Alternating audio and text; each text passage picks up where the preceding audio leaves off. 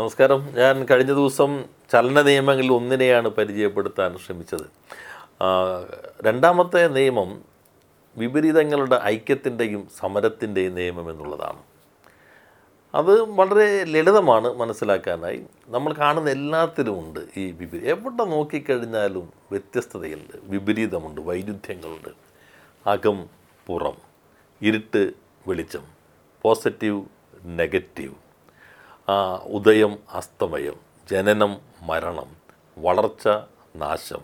ഇങ്ങനെ എല്ലായിടത്തും കാണാം. മുതലാളി തൊഴിലാളി ജന്മി കുടിയാൻ. എല്ലായിടത്തും ഇത്തരത്തിലുള്ള ഈ വൈരുദ്ധ്യങ്ങളുണ്ട്. എല്ലാത്തിലുമുണ്ട് വൈരുദ്ധ്യം. ഏതൊന്നെടുത്താലും വൈരുദ്ധ്യമുണ്ട്.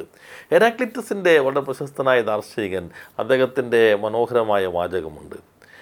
എൻ ഒരാളിൽ തന്നെയാണ് ജനനവും മരണവും. അയാളിൽ തന്നെയാണ് വളർച്ചയും നാശവും. അതിൽ തന്നെയാണ് രണ്ട് ഭാവങ്ങൾ നിൽക്കുന്നത്. ഞാൻ ഒരു പുഴയിൽ കാൽ വയ്ക്കുന്നു. കാൽ വയ്ക്കുന്നില്ല. ഞാനാണ് ഞാനല്ല. ഇത് രണ്ടും ഒന്നിൽ തന്നെയാണ് ഹെരാക്ലീറ്റസ് പറയുന്നത്. നമ്മളാണ് പക്ഷെ നമ്മളല്ല. എന്നുവെച്ചാൽ നമ്മൾ മാറിക്കൊണ്ടിരിക്കുക. കോശങ്ങൾ നശിക്കുന്നു കോശങ്ങൾ വരുന്നു ശ്വാസകത്തേക്ക് പോകുന്നു ശ്വാസം പുറത്തേക്ക് വരുന്നു. നിരന്തരം മാറിക്കൊണ്ടിരിക്കുന്നു. ഇന്നലെ ഞാൻ വയലാറിന്റെ കഴിഞ്ഞ ദിവസം വയലാറിന്റെ ഗാനങ്ങൾ സൂചിപ്പിക്കുകയുണ്ടായല്ലോ. അങ്ങനെയുള്ള ഈ മാറ്റങ്ങൾ വന്നുകൊണ്ടേയിരിക്കുന്നു. ഏതൊന്നിലും ഈ രണ്ട് ഭാവങ്ങളുണ്ട്. ചെടിയെക്കുറിച്ച് ഞാൻ നേരത്തെ സൂചിപ്പിക്കുകയുണ്ടായി. ചെടിക്കകത്ത് രണ്ട് ഭാവമുണ്ട്. വളർച്ചയുടെയും നാശത്തിന്റെയും ഭാവം. പക്ഷെ നമ്മൾ നോക്കൂ അകമില്ലാത്ത പുറം നമുക്ക് പറയാൻ പറ്റുമോ? പുറം മാത്രമായിട്ട് നിൽക്കുമോ അകമുണ്ടെങ്കിലേ പുറമുള്ളൂ. പുറമുണ്ടെങ്കിലേ അകവുമുള്ളൂ. ഉദയം മാത്രമായിട്ടുണ്ടോ? ഉദിച്ചിട്ട് പിന്നെ അങ്ങനെ തന്നെ നിൽക്കുമെങ്കിൽ പിന്നെ ഉദയം നമ്മൾ പറയില്ല. അസ്തമയം കൂടി വരുമ്പോഴാണ് ഉദയം നിൽക്കുന്നത്. ഇത് തമ്മിലൊരു പരസ്പര ബന്ധമുണ്ട് ഒരു ഐക്യമുണ്ട്. പോസിറ്റീവ് എന്ന് പറയണമെങ്കിൽ നെഗറ്റീവ് ഉണ്ടാകണം. നെഗറ്റീവ് ഇല്ലെങ്കിൽ പോസിറ്റീവ് ഇല്ല. പോസിറ്റീവ് ഉണ്ടെങ്കിലേ നെഗറ്റീവ് ഉള്ളൂ. കറുപ്പെന്ന് പറയണമെങ്കിൽ വെളുപ്പ് വേണം. വെളിച്ചെന്ന് പറയണമെങ്കിൽ ഇരുട്ട് വേണം. ഇരുട്ടില്ലാതെ നമ്മൾ വെളിച്ചത് പറയില്ല. വെളിച്ചം വെളിച്ചമായി തോന്നുന്നത് ഇരുട്ടുമായി താരതമ്യം ചെയ്യുമ്പോഴാണ്. അപ്പോൾ ഏതൊന്നെടുത്താലും ഈ വിപരീതങ്ങൾ നമുക്ക് കാണാൻ കഴിയും. ഇവ തമ്മിൽ ഐക്യമുണ്ട് ഇവ തമ്മിൽ സമരമുണ്ട്. ജന്മിയുണ്ടോ കുടിയാനുണ്ടാകണം കുടിയാനുണ്ടെങ്കിലേ ജന്മി എന്ന് നിൽക്കുള്ളൂ. തൊഴിലാളി ഉണ്ടെങ്കിലേ മുതലാളി ഉള്ളൂ. മുതലാളി ഉണ്ടാക്കണമെങ്കിൽ തൊഴിലാളി വേണം. രണ്ട് വിപരീതമാണ് രണ്ടും പരസ്പര ബന്ധിതമാണ്. ഈ വിപരീതം തമ്മിൽ ഐക്യമുണ്ട് സമരവുമുണ്ട്. ഐക്യമാണ് അതിനെ അതായി നിർത്തുന്നത്. സമരമാണ് അതിനെ അതല്ലാതാക്കി മാറ്റുന്നത്. ഇപ്പോൾ മുതലാളിയും തൊഴിലാളിയും തമ്മിലൊരു ഐക്യമുണ്ട്. ഇപ്പോൾ മുതലാളി തൊഴിലാളിയോട് പറയാണ് നിങ്ങൾ ഈ ജോലി ചെയ്യണം. അപ്പോൾ തൊഴിലാളിയോട് താൻ തന്റെ പണിക്ക് പോകുമോ എന്ന് പറയുന്ന ആളുകൾക്ക് അപൂർവമായിട്ടുണ്ടാകാം. പക്ഷേ അതുണ്ടെങ്കിൽ ഈ ഐക്യം ഉണ്ടെങ്കിലേ ആ പ്രവർത്തനം നടക്കുകയുള്ളൂ മുതലാളിത്തം നിലനിൽക്കുകയുള്ളൂ. എന്നാൽ ഇത് തമ്മിൽ സംഘർഷം. നിരന്തരമായിട്ടുള്ള ഏറ്റുമുട്ടലുകൾ ഉണ്ടാകും. അതാണ് വർഗസമരത്തിന്റെ കല എന്നുള്ളത് നമുക്ക് മറ്റൊരു ഘട്ടത്തിൽ പരിശോധിക്കാം. പക്ഷേ ഈ ഐക്യമുണ്ട് സമരവുമുണ്ട്. ഏതെടുത്താലും ഐക്യമുണ്ട് സമരം. ഏത് വിപരീതങ്ങൾ എടുത്താലും ഏതൊമ്മിലെടുത്താൽ അത് ജനിതക ശാസ്ത്രമാകാം ആ, രസതന്ത്രമാകാം ഊർജതന്ത്രമാകാം പ്രകൃതിശാസ്ത്രമാകാം ചരി സാമൂഹിക ഘടനകളാകാം. ഏതൊന്നിലും ഈ രണ്ട് ഭാവങ്ങൾ വിപരീതങ്ങളുണ്ട്. വിപരീതം തമ്മിൽ ഐക്യമുണ്ട് സമരമുണ്ട്. ഐക്യം അതിനതല്ലാതായി അതായി നിലനിർത്തുന്നു. സമരം അതിനെ അതല്ലാതാക്കി മാറ്റുന്നു. ജന്മി കുടിയാൻ ഐക്യമുണ്ട് സമരമുണ്ട് അതാണ് വർഗസമരം. അടിമ ഉടമ. അയക്കണ്ട് അടിമയോട് ഉടമ പറയുന്ന ഈ പണി ചെയ്യാൻ. അപ്പോൾ അടിമ പറയുന്നത് താൻ തന്റെ പണിക്ക് പോകാൻ പറഞ്ഞു കഴിഞ്ഞാൽ അത് അടിമത്തല്ല. അടിമത്തത്തെ അടിമത്തമായി നിലനിർത്തുന്നത് അടിമയും ഉടമയും തമ്മിലുള്ള ഐക്യമാണ്. ജന്മിത്തത്തെ ജന്മിത്തമായി നിലനിർത്തുന്നത് ജന്മയും കുടിയാനും തമ്മിലുള്ള ഐക്യമാണ്. മുതലാളിത്തത്തെ മുതലാളിത്തമായി നിലനിർത്തുന്നത് മുതലാളിയും തൊഴിലാളിയും തമ്മിലുള്ള ഐക്യമാണ്. പക്ഷെ ഐക്യം താൽക്കാലികമാണ്. സമരമാണ് സ്ഥിരമായിട്ടുള്ളത്. ഈ സമരം അതിന് മാറ്റി തീർക്കുന്നതാണ്.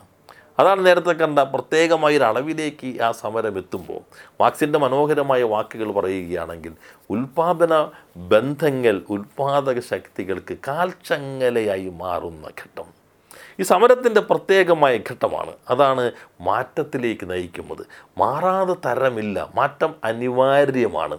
ഞാൻ ഉപയോഗിച്ച വാക്ക് അനിവാര്യമെന്നാണ്. ആവശ്യം അത്യാവശ്യം അനിവാര്യം. ഇത് അനിവാര്യമാണ്. ആവശ്യം നമുക്ക് വേണ്ടി മാറ്റിവെക്കാം അത്യാവശ്യവും വേണമെങ്കിൽ മാറ്റിവെക്കാം അനിവാര്യം ഒഴിവാക്കാൻ കഴിയാത്തതാണ്. അപ്പോൾ ഈ സമരത്തിന്റെ പ്രത്യേക അളവിലേക്ക് എത്തുമ്പോൾ പ്രത്യേക ഘട്ടത്തിലേക്ക് എത്തുമ്പോൾ മാറ്റിവെക്കാൻ കഴിയാത്ത ഒന്നാണ് അനിവാര്യമാണ് ഈ മാറ്റം എന്നുള്ളതാണ് ഈ രണ്ടാമത്തെ നിയമം പരാമർശിക്കുന്നത്. മൂന്നാമത്തത് ഞാൻ വളരെ ചുരുക്കി പറഞ്ഞ് ഈ ചലന നിയമങ്ങളുടെ ഭാഗം അവസാനിപ്പിക്കാമെന്നാണ് കരുതുന്നത്. അത് നിഷേധത്തിന്റെ നിഷേധ നിയമമാണ്. ഒരു വിത്ത് മുളച്ച് വരുമ്പോൾ പഴയതിനെ നിഷേധിക്കുന്നുണ്ട്. ഇപ്പോൾ ഒരു നെല്ല് നെൽച്ചെടി വരുന്നു. നെല്ലിൽ നിന്ന് നെൽച്ചെടി വളരുന്നു. നെല്ലിന്റെ ഈ പോട് അതിനെ തള്ളിക്കളഞ്ഞ് നിഷേധിച്ചിട്ടാണ് വരുന്നത്. പക്ഷെ എല്ലാം നിഷേധിക്കുന്നില്ല. നെല്ലിൽ നിന്ന് നെല്ല് നെൽച്ചെടിക്ക് വളരാൻ ആവശ്യമായത് ആദ്യ ഭാഗമെല്ലാം നെല്ലിൽ നിന്ന് തന്നെ എടുക്കുന്നത്. പഴയതിനെ പുതിയത് നിഷേധിക്കുമ്പോൾ എല്ലാം നിഷേധിക്കുന്നില്ല. പുതിയത് വരുമ്പോൾ പഴയതിനെ നിഷേധിച്ചുകൊണ്ടാണ്. പക്ഷെ എല്ലാം നിഷേധിക്കുന്നില്ല. പുതിയതിനാവശ്യമായത് പഴയതിലും ഇന്ന് സംശീകരിക്കുന്നു ജന്മിത്തത്തെ മാറ്റി മുതലാളിത്തം വരുന്നു. നിഷേധിച്ചുകൊണ്ടാണ് വരുന്നത്. പക്ഷെ ജന്മിത്തത്തിലൂടെ എല്ലാത്തിനെയും തകർത്ത് തരിപ്പണമാക്കി ഒന്നും അവശേഷിപ്പിക്കാതെ ശൂന്യതയിൽ നിന്നല്ല അതിൽ നിന്ന് എന്തെല്ലോ കാര്യങ്ങൾ മുന്നോട്ട് കൊണ്ടുപോകാനുണ്ടാകും. അത് എടുത്തുകൊണ്ടാണ് മുന്നോട്ട് പോകുന്നത്. ഇപ്പോൾ മുതലാളിത്തം നിഷേധിച്ച് സോഷ്യലിസം വരുമ്പോൾ മുതലാളിത്തത്തിന്റെ എല്ലാം തകർത്തുകൊണ്ടല്ല. മാനിഫെസ്റ്റോ വായിക്കുകയാണെങ്കിൽ മാർക്സ് പറയുന്നുണ്ട് മുതലാളിത്തം എത്രയോ വിപ്ലവകരമായ പ്രവർത്തനമാണ് നടത്തിയിട്ടുള്ളത്. അത് മാത്രം വായിച്ച ചിലപ്പോൾ ചിലർ പറയും മാനിഫെസ്റ്റോയിൽ മാർക്സ് പറഞ്ഞിട്ടുണ്ടല്ലോ മുതലാളിത്തം ഏറ്റവും വിപ്ലവകരമായ സംവിധാനമാണെന്ന്. ഇത് ആപേക്ഷികമാണ്. മുതലാളിത്തം ജന്മിത്തത്വമായി താരതമ്യം ചെയ്യുമ്പോൾ വിപ്ലവകരമാണ് പുരോഗമനപരമാണ്. പക്ഷെ കുറേ കഴിയുമ്പോൾ അത് ഒരു പ്രതിസന്ധിയിലേക്ക് എത്തും. പക്ഷെ മുതലാളിത്തത്തെ നിഷേധിച്ച് സോഷ്യലിസം വരുമ്പോൾ മുതലാളിത്തം ഉണ്ടാക്കിയ കമ്പനികൾ അതിന്റെ മേറ്റങ്ങൾ സംവിധാനങ്ങൾ ജനാധിപത്യ രൂപങ്ങൾ അതിനെയൊക്കെ അട്ടിമറിച്ചുകൊണ്ടല്ല അവരെ കുറേ കൂടി ശക്തിപ്പെടുത്തി മുന്നോട്ട് കൊണ്ടുപോയിക്കൊണ്ടാണ് മാറ്റം വരുന്നത്. ഇതാണ് ഇപ്പോൾ കോഴിമുട്ട. കോഴിമുട്ടയെ നിഷേധിച്ചിട്ടാണ് കോഴിക്കുഞ്ഞ് വരുന്നത്. കോഴിക്കുഞ്ഞ് വരുന്നതിന് കൃത്യമായ സമയമുണ്ട്. അതാണ് അളവിൽ നിന്ന് ഗുണത്തിലേക്ക് മാറുന്നത്. ചിലപ്പോൾ ഇരുപത്തൊന്ന് ദിവസമൊക്കെയാവും. പണ്ടൊക്കെ ഈ ഉദാഹരണം മതിയാവും. ചിലപ്പോൾ ഉദാഹരണങ്ങൾ പഴയതുപോലെ പറയാൻ പറ്റില്ല. പുതിയ തലമുറയ്ക്ക് കോഴിമുട്ട വിരിയാൻ എത്ര ദിവസം എന്ന് പറഞ്ഞാൽ ഇപ്പോൾ ഇരുപത്തൊന്ന് ദിവസം ആകണമെന്നില്ല പണ്ട് ഇരുപത്തൊന്ന് ദിവസം മതി. ഇപ്പോൾ മാറി. ഇപ്പോൾ പുതിയ രൂപത്തിൽ സംവിധാനങ്ങൾ വളരെ എളുപ്പത്തിൽ കോഴിമുട്ടയെ വിരിയിച്ചെടുക്കാൻ കഴിയും. ചുരുങ്ങിയ ദിവസം കൊണ്ട് നാലോ അഞ്ചോ ദിവസം കൊണ്ട് വിരിയിച്ചെടുക്കുന്ന സംവിധാനങ്ങൾ വരെയുണ്ട്. അപ്പോൾ ചില ഉദാഹരണങ്ങൾ കാലം മാറുമ്പോൾ നമുക്ക് പെട്ടെന്ന് പരിചിതമല്ലാതെ പക്ഷേ പ്രത്യേക അളവിലേക്ക് എത്തുന്ന മാറ്റങ്ങളാണ്. അത് ഞാൻ നേരത്തെ പറഞ്ഞല്ലോ. എല്ലായിടത്തും വെള്ളം ഒരേപോലെ തിളയ്ക്കാത്ത പോലെ കോഴിമുട്ടയും വളരുന്നതിന് വിരിയുന്നതിനാവശ്യമായ സാഹചര്യങ്ങളിൽ മാറ്റം വരുത്തുമ്പോൾ ഈ ദിവസം ചുരുങ്ങിക്കൊണ്ടിരിക്കും. അപ്പോൾ പല മാറ്റങ്ങൾ അങ്ങനെയാണ് പ്രത്യേക രീതിയിലേക്ക് എത്തുന്നത്. പക്ഷെ കോഴിമുട്ടയെ നിഷേധിച്ചിട്ട് കോഴിക്കുഞ്ഞ് വരും. കോഴിക്കുഞ്ഞ് പുറന്തോടിട്ടിട്ട് മൊഴി മുട്ടയുടെ പുറന്തോടിൽ നിന്ന് നിഷേധിച്ചുകൊണ്ട് വിരിഞ്ഞ് വരുമ്പോൾ കോഴിക്കുഞ്ഞിന് വളരാൻ ആവശ്യമായതെല്ലാം മുട്ടയിൽ നിന്ന് എടുത്തിട്ടാണ് വരുന്നത്. അതാണ് എല്ലാ സാമൂഹ്യ വ്യവസ്ഥകളിലെ മാറ്റങ്ങൾ അങ്ങനെ തന്നെയാണ്. ഹെഗൻ വളരെ ലളിതമായി അവതരിപ്പിച്ച ഈ ആശയത്തിന്റെ അടിസ്ഥാനത്തിലും പ്രകൃതിയിൽ കാണുന്ന ഈ മാറ്റങ്ങൾ എങ്ങനെ സമൂഹത്തിൽ മാറ്റങ്ങളിലേക്ക് വികസിക്കുന്നു? അതെങ്ങനെയാണ് ഭൗതികമായിട്ടുള്ള കാര്യങ്ങളിൽ സാമ്പത്തികമായ കാര്യങ്ങളിൽ മാറ്റങ്ങൾ വരുത്തുന്നത്. ഇതാണ് മാർക്സിസം വികസിപ്പിച്ചെടുക്കാൻ ശ്രമിച്ചിട്ടുള്ളത്. വളരെ ചുരുക്കി ഇത്തരം കാര്യങ്ങളാണ് ചലന നിയമങ്ങളെക്കുറിച്ച് സൂചിപ്പിക്കാനുള്ളത്. മറ്റ് കാര്യങ്ങളിലേക്ക് മാനിഫെസ്റ്റോയെ അടിസ്ഥാനപ്പെടുത്തിക്കൊണ്ടുള്ള മറ്റ് കാര്യങ്ങളിലേക്ക് അടിസ്ഥാനമായ ചില പരികൽപ്പനകളെക്കുറിച്ചും നമുക്ക് അടുത്ത ദിവസം കുറേ കൂടി വിശദമായി ചർച്ച ചെയ്യാം. എല്ലാവർക്കും നന്ദി നമസ്കാരം.